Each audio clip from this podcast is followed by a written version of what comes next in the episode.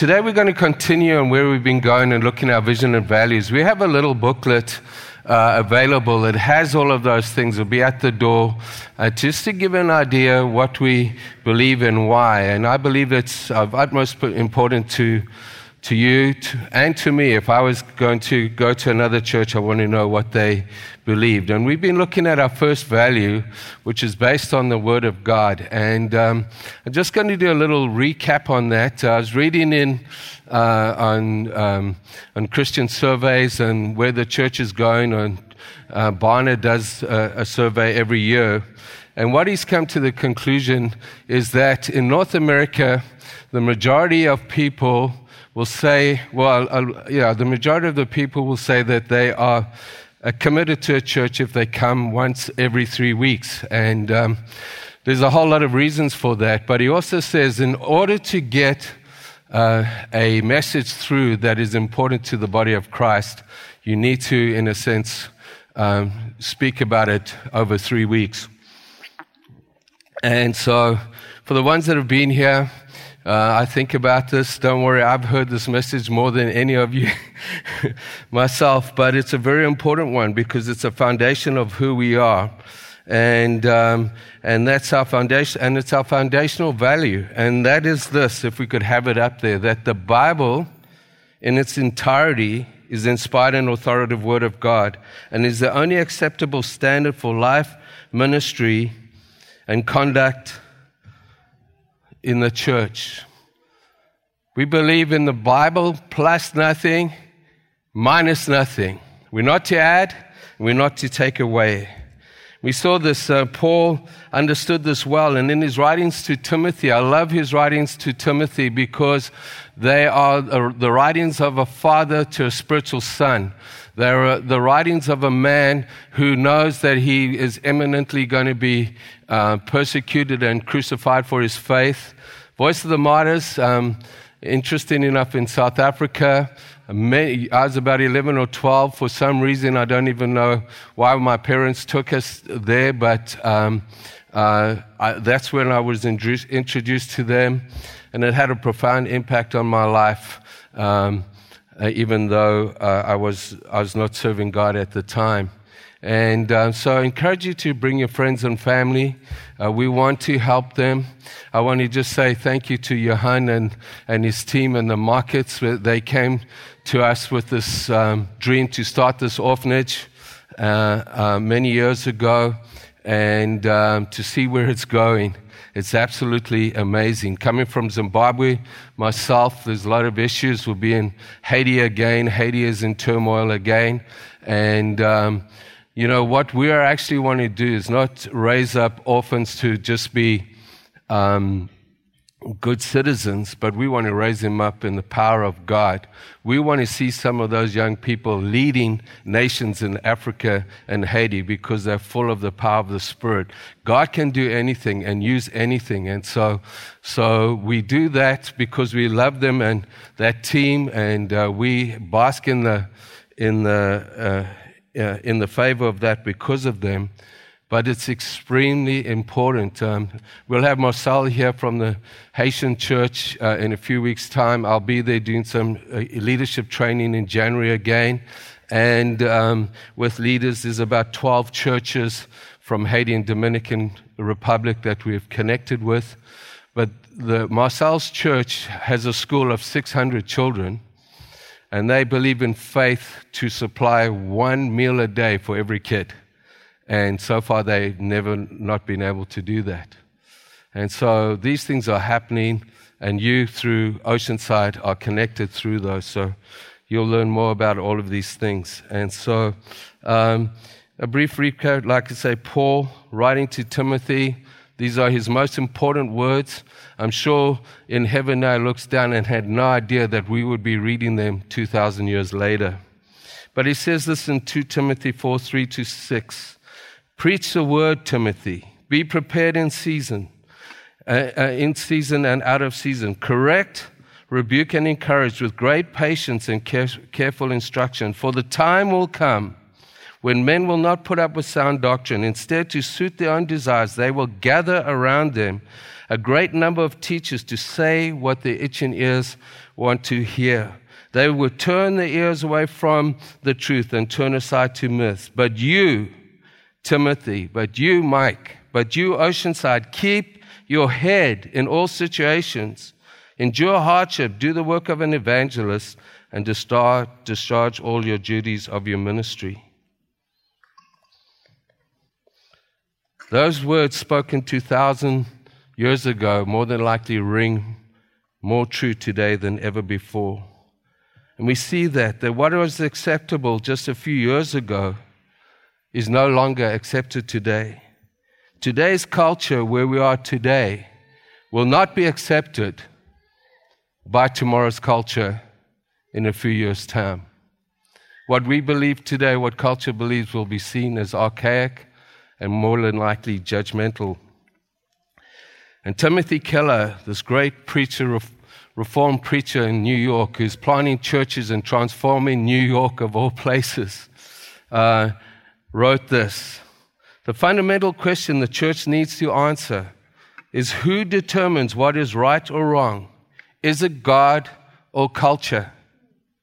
Either the Bible is the final authority and determines what is acceptable or unacceptable, or culture has authority over Bible and determines what text is acceptable and unacceptable.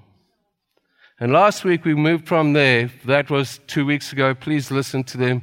We, we spoke about speaking the truth, but speaking the, the truth in love. One of the problems with the church, and we have to admit that in a, whether we were part of it or in the history of the church, the church has been very judgmental. Often the church has spoken the truth, and because there's no um, basis of relationship or foundation of love, it has not been accepted.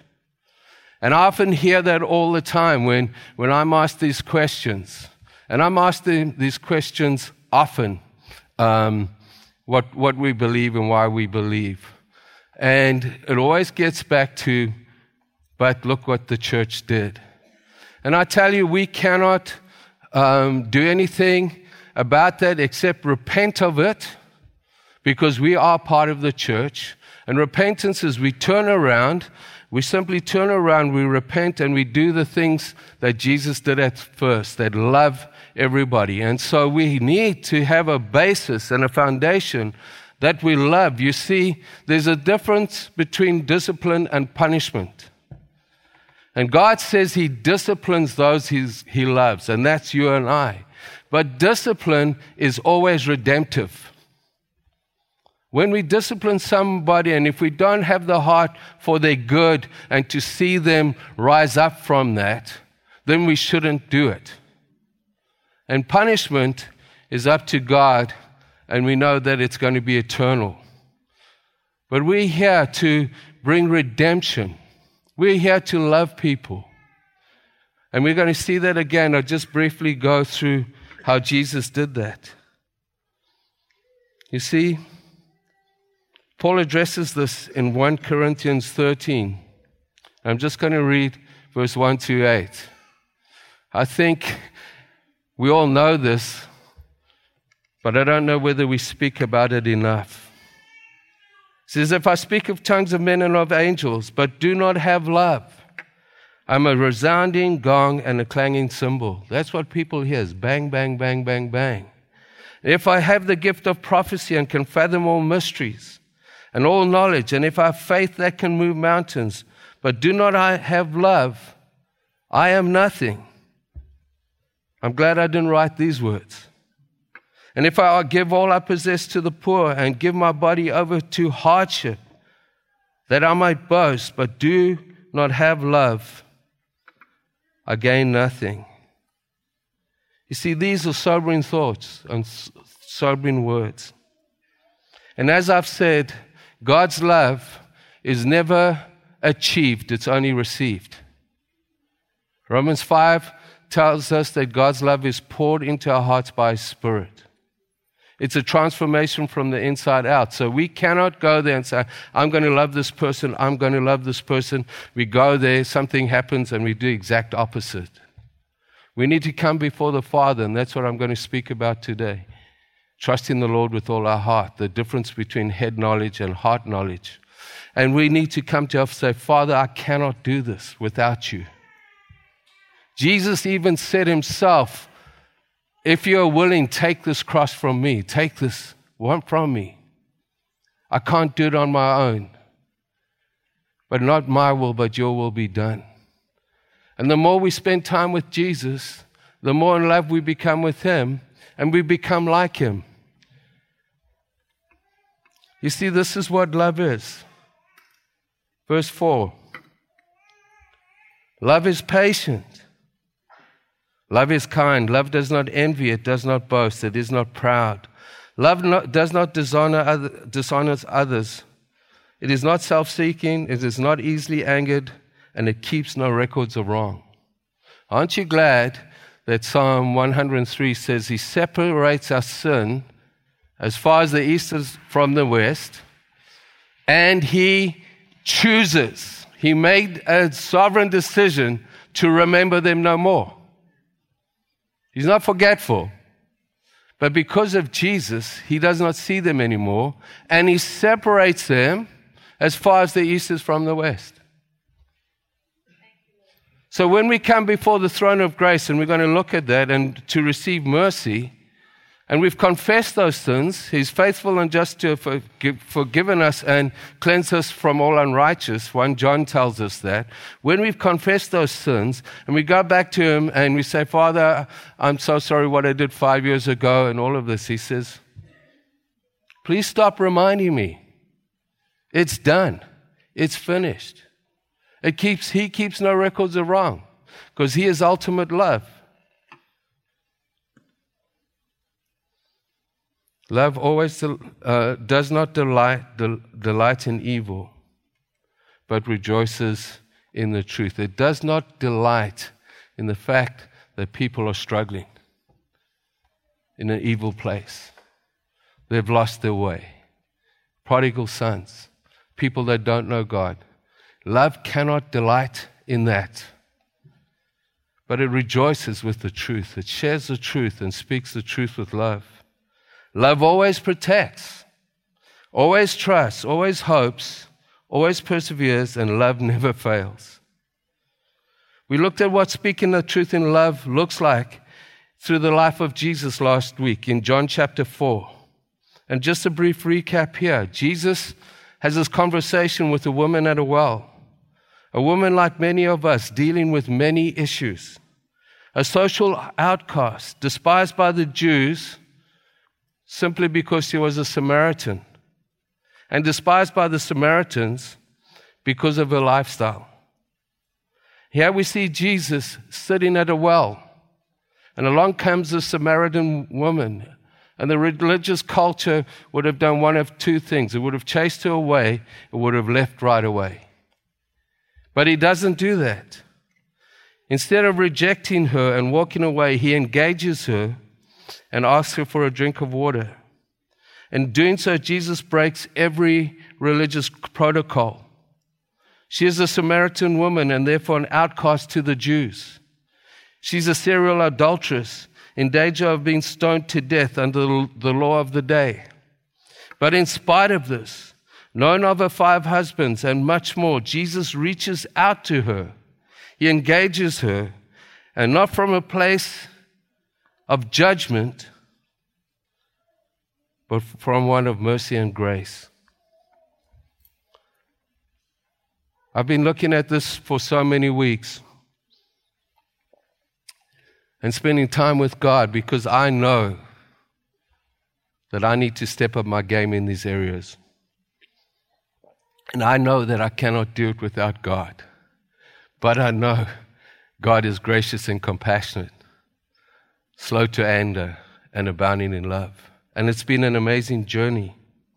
And I'm not there. And please, um, please don't expect me to be. you see, mercy is simply not giving us what we deserve.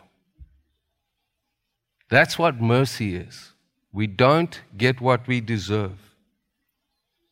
James 2, verse 12. and 13. James writes, Speak and act as those who are going to be judged by the law that gives freedom, by the law that gives life, by the law of grace. Because judgment without mercy will be shown to anyone who has not been merciful. Because mercy triumphs over judgment.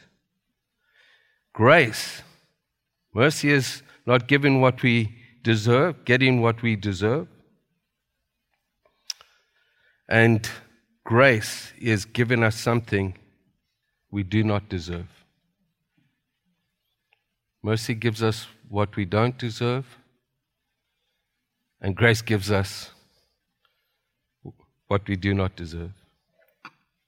No, mercy gives us what we do deserve. I don't know how many times I've read over that and got mixed over there.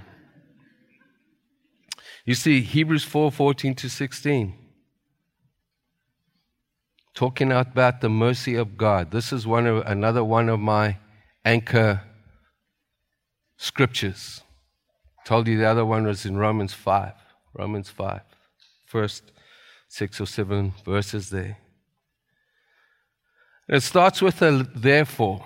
And in scripture, when you see uh, the word therefore, you need to go back and see what it's there for.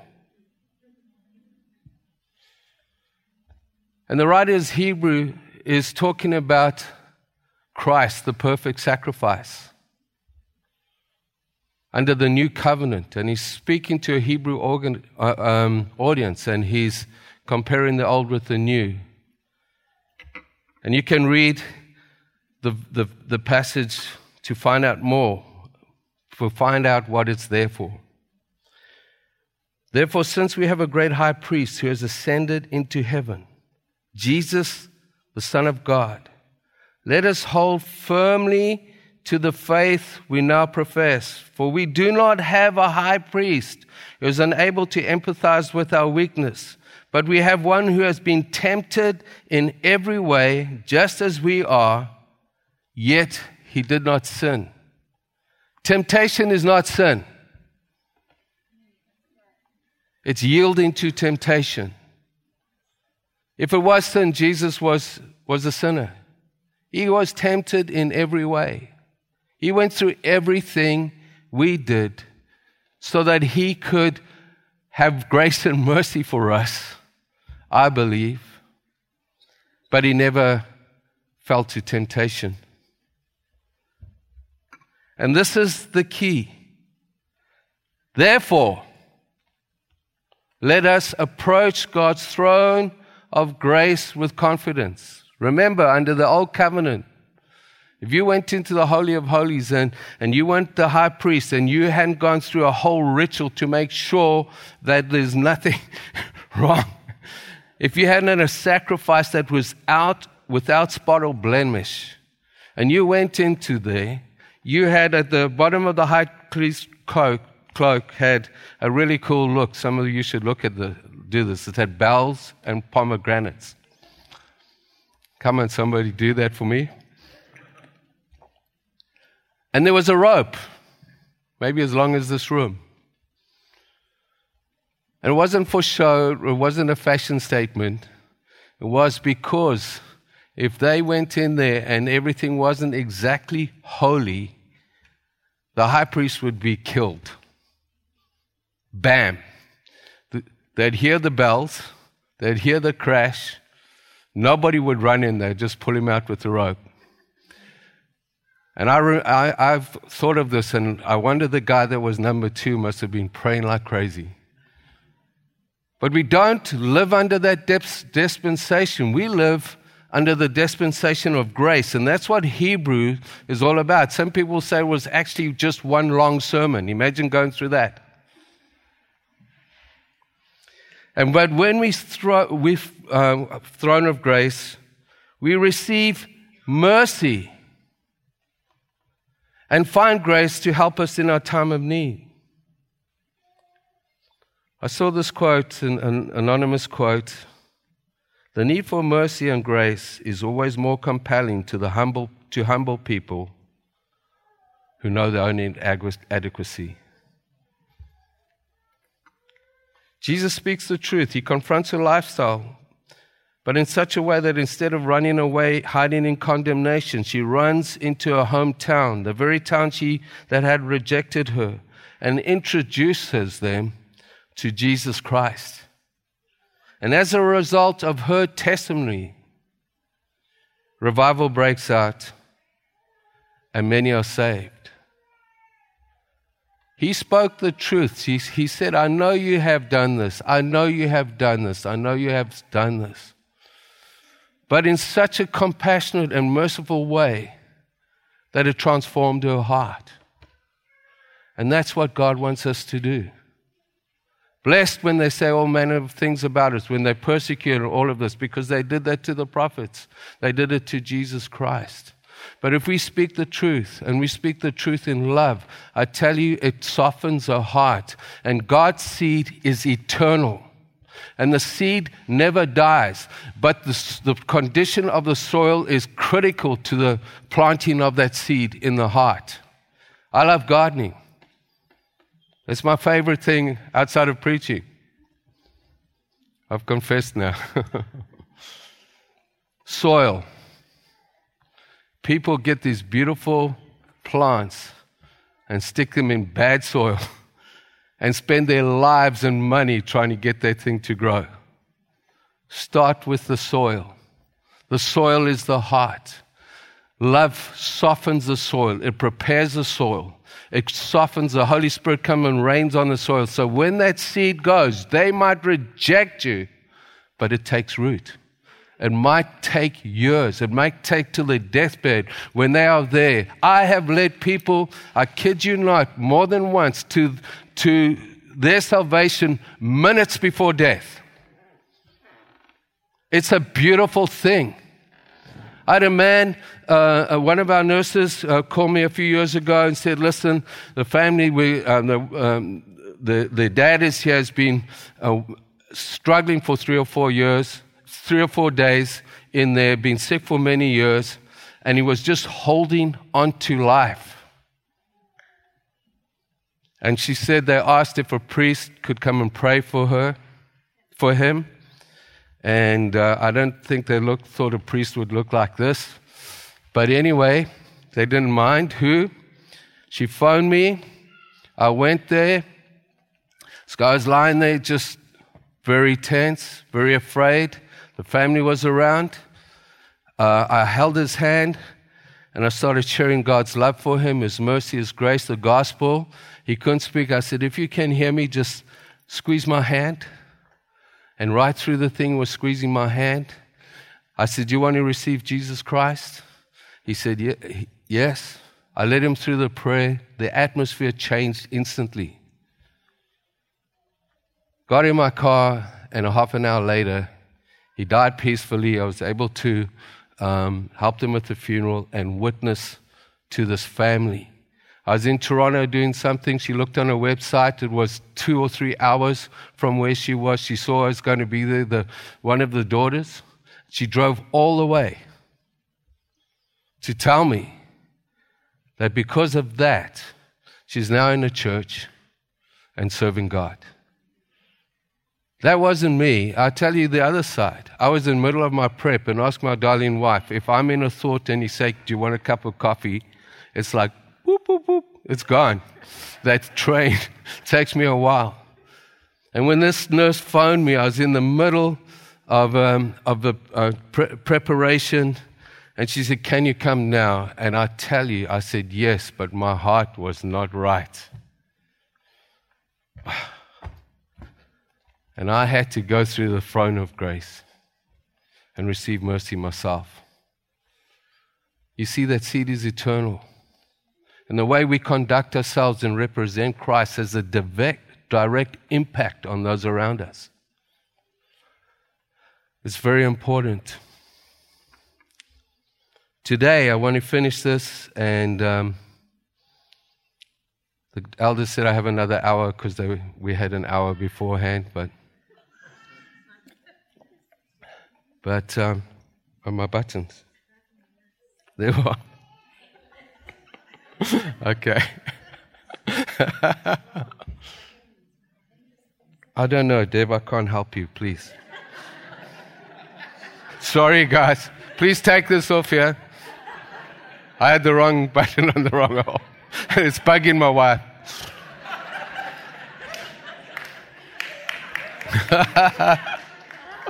what would we do without our wives, eh? Maybe a lot. I don't know. A lot wrong. A lot wrong.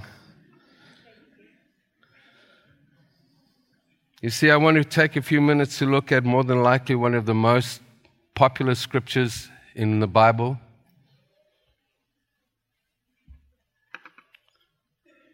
I've looked at it often.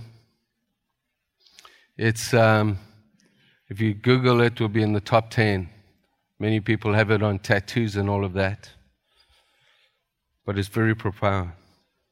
It's Proverbs 3 4 to 6.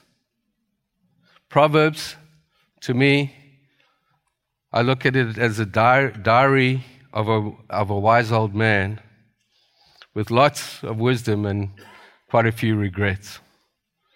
Diary of Solomon. It's an amazing book to read, Vanity of Vanities, but he had so much wisdom uh, in the things and the ways of God. I think there's 31 chapters, and a chapter a day of Proverbs is easy to read. And the chapter of the day keeps the devil away. Very, very wise man. Laid it all out. But he says here in Proverbs 3 4 to 6 Trust in the Lord with all your heart, lean not on your own understanding, in all your ways, acknowledge him, and he will direct your path. The journey from head knowledge to heart knowledge is one of the hardest and the longest, longest journeys of life. You see, there's a difference between the religion of the heart and the religion of the mind. Big difference. Religion of the mind is all about knowledge and information. And that's really good. We need to study the Word. But that information needs to be transformed by the Holy Spirit into personal revelation in the presence of God. And if it doesn't do that, it will not produce life. Religion of the heart begins and ends with the intimate relationship with God the Father, God the Son, and God the Holy Spirit. And like any relationship, it requires time. Do I spend all my time in my own understanding? and a little bit of time trusting in the Lord? It's a question I've been asking myself. How much time do I give God to allow this transformation to take place? It is not going to take place without us coming to God and not only learning His will, but knowing His ways. It will not happen. And if we give Him five minutes a day or two minutes or no minutes. We will always be led by our heads and not our hearts. And when we are led by our heads and not our hearts given to God, it, we become reactionary. And we're always trying to play catch up. You see, any healthy relationship requires time. It's a journey from self reliance to total reliance on God. It's a journey of faith. And we're coming into times in this world where faith is going to be, have to be strong. Dave Market was saying that he's just sensing in his heart, in his prayer time, and that just an urgency for us and for the nation. An urgency.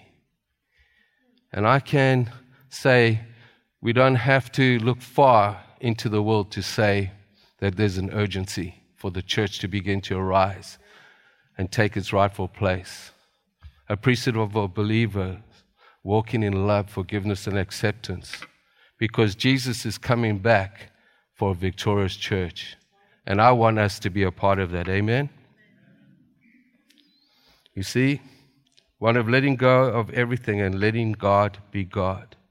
A journey of faith, not, a, not in our own gifting and ability, but in God. In God we trust. A journey not with gifting and our own ability. God will use that and He's given us, but it needs to come in and through our relationship with Him. You see, it's a journey that requires surrender surrender of self, of humility, and requires real, personal face time with God. Think about that. When I prepare these things, I've got a big log and a big mirror looking at me. I've just had the privilege of working through some of these things, but it's an ongoing journey. See, in Joshua 1 7 to 9, God has a conversation with him. Moses has just died, the, the greatest prophet, the word God says, is one of the greatest leaders of all time. And this young man has now been handed the leadership of a nation. I'm sure he was really nervous, but he spent time with God. And in his conversation before, shortly after Moses' death, God reveals his plan for Joshua's success. And he reveals it for us in the same passage. He says, God says, Be strong and courageous.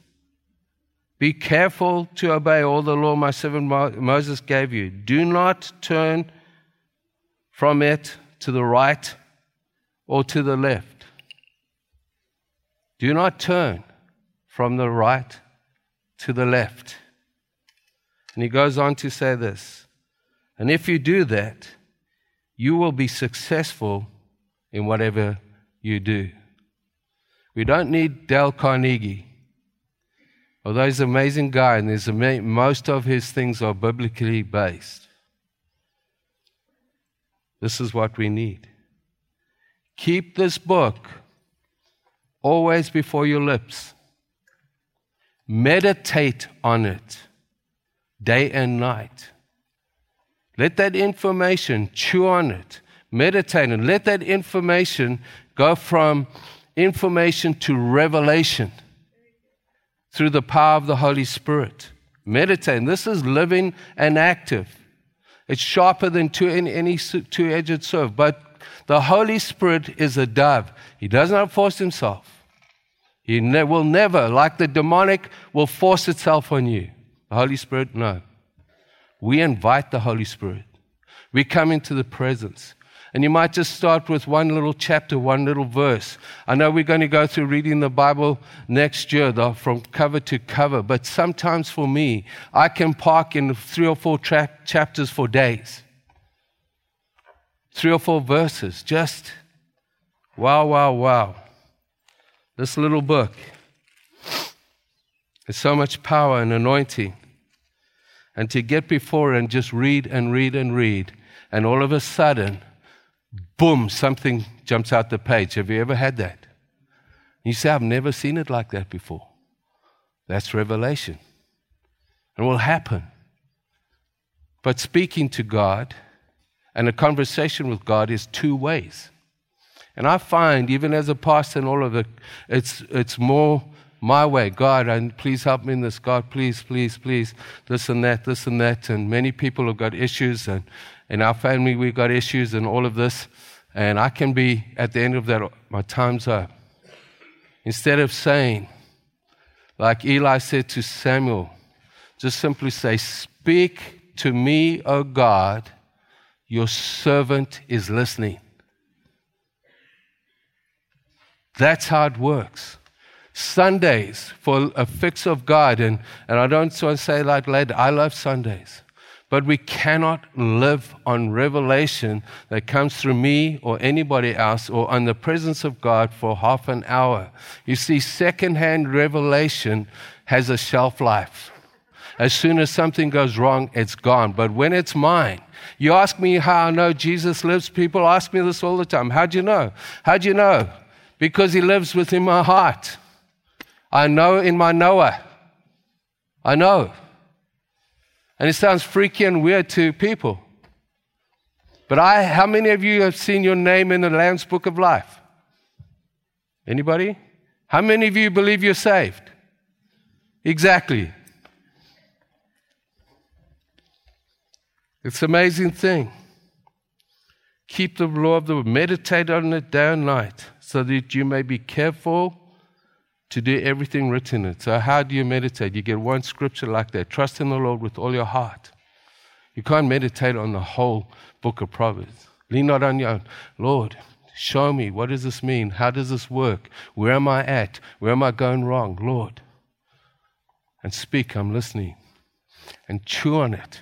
It's like a cow with a cud. You just chew on that thing. You get all the juice out of it, and it becomes yours.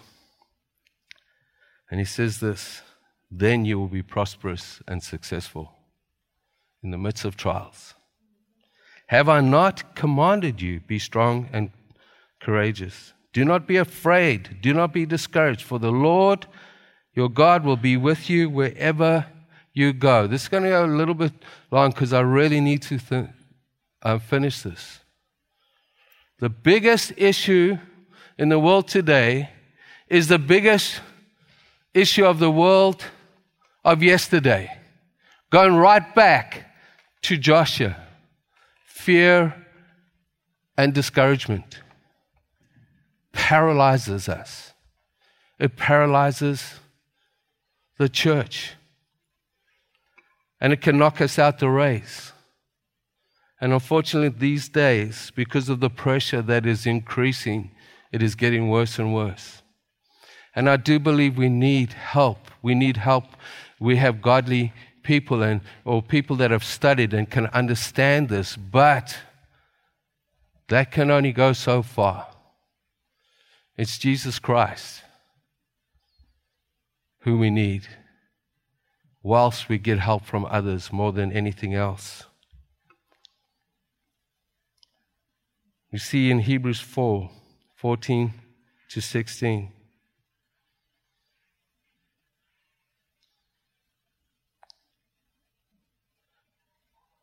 Amazing scripture that we read a little bit of, but I want to read it again. From verse 15. For we do not have a high high priest who is unable to empathize, empathize with our weakness. He knows, church. And in Hebrews 10:22, says this Let us draw near to God. The voice of the enemy will tell you to run and hide. You've messed up. And if you haven't messed up or sinned every day of your life, I really want to meet you. I'm not just, just saying sin, but if you haven't done one sin or thought in a day, I really want to meet you. Be amazing. But we need to draw near to God, even in our darkest hour. He is the answer. And we come with a sincere heart, with full assurance of faith that, bring, uh, that faith brings, having our hearts sprinkled to cleanse us from a guilty conscience, and having our bodies washed by pure, pure water. Guilty consciences, condemnation, is paralyzing us causing fear, depression, oppression. We come and God cleanses us from a guilty conscience, washes it away. And we need to know the scriptures. Like if you confess with your heart Jesus is Lord, and believe, and believe, confess with your mouth Jesus is Lord, and believe in your heart, you will be saved. That salvation comes from the heart. And we confess that. And when we're saved, I believe we're saved for all eternity. Having our hearts sprinkled to cleanse us from a guilty conscience and having our bodies washed with pure water. You see, church, there's only one antidote for fear, and that is faith. And faith comes by hearing, hearing the word of God, but faith comes through relationship. The more I trust God and know Him, the more faith I have in Him. It's like a friend. You can know a friend from afar, and you say, Well, I don't know if I can really trust him. Others, you can say, Yeah. How many of you said this? I can trust that person with my life. This is the one, the only one that we really can. And He loves us. And so I want to finish this with I want to uh, read from Isaiah 43 because I know as a pastor, there's a lot of fear and anxiety, depression and oppression on the body of Christ.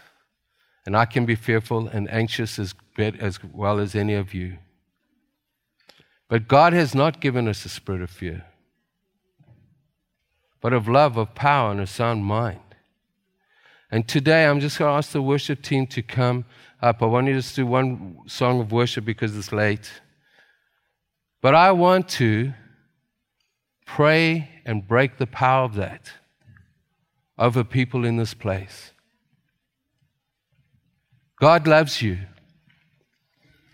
He never leaves you, leaves you, or forsakes you. He walks through with you through the valley of the shadow of death, and you need fear no evil, even in that place. I've been there. I've been there with so many Christians. I tell you what, my first time I was there and someone was going to pass away a Christian, I was so full of fear and what am I going to do? And then just the presence of God. Boom. Angels in the room. The presence. Even though we walk through the valley of the shadow of death, we will fear no evil. He prepares the table for us. We know that. And I just want to read a little bit of Isaiah 43 because if you are in that place, God wants to set you free. But we are in a divine partnership with God. And our part of that part, um, um, sorry, Isaiah 43. That partnership with God is the most incredible partnership of all because we bring zero to the partnership. He brings everything.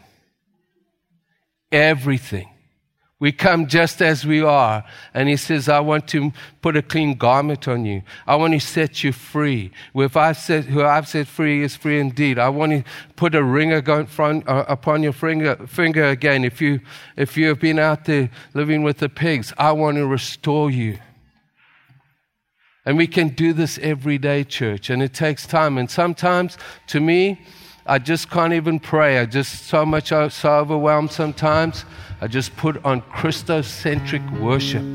Worship that glorifies Jesus. And if you want the best for me as Hillsong United, you can go and get on YouTube for free.